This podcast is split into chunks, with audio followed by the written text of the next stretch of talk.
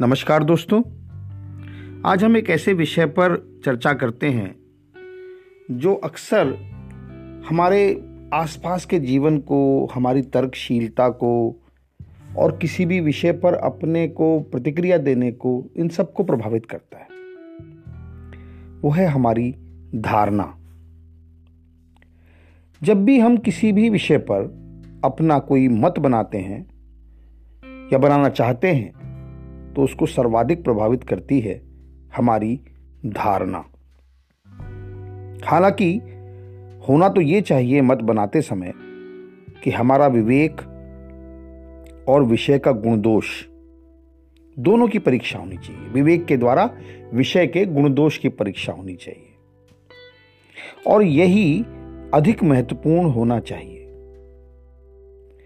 उधर धारणा का क्या स्वभाव है? धारणा या तो विषय के गुण की ओर झुक जाती है या उसके दोष की ओर। यानी पहले हम धारणा बना लेते हैं, मान लिया हम किसी परिस्थिति में किसी एक तरफ़ हो जाएँ तो हम पहले उसके प्रति धारणा बना लेते हैं कि यह सही है। अब बजाय उसका एक ऑब्जेक्टिव एनालिसिस करने के, हम उसमें या तो उसके गुण को देखने लगते हैं, या अगर हम उसके विपरीत सोचते हैं तो उसके दोष को देखने लगते हैं। ये जो धारणा है और ये जो गुण और दोष के प्रति हमारा लगाव है, ये हमें ऑब्जेक्टिव एनालिसिस के लिए बिल्कुल अयोग्य कर देता है। तथ्यपरक विश्लेषण हम नहीं कर पाते हैं। बड़ा महत्वपूर्ण शब्द है। इसकी बड़ी अनदेखी होती है आजकल। तथ्य परक विश्लेषण।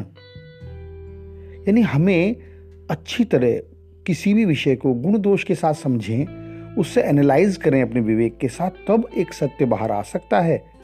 पर नहीं, हम तो क्या करते हैं? हमारी धारणा से प्रभावित हमारे मत को स्थापित करने में तर्कों की वर्षा कर डालते हैं। अक्सर कुतर्कों की भी। देखिए, धारणा एक पूर्वानुमान है।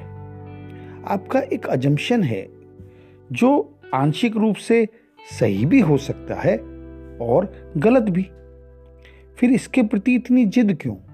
इतना आग्रह क्यों?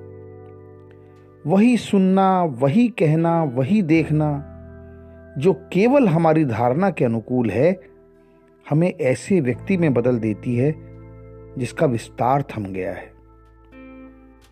और वो संकुचन की ओर चल पड़ा है। जी हाँ, यही क्रोनोलॉजी है एक संकुचित व्यक्तित्व की।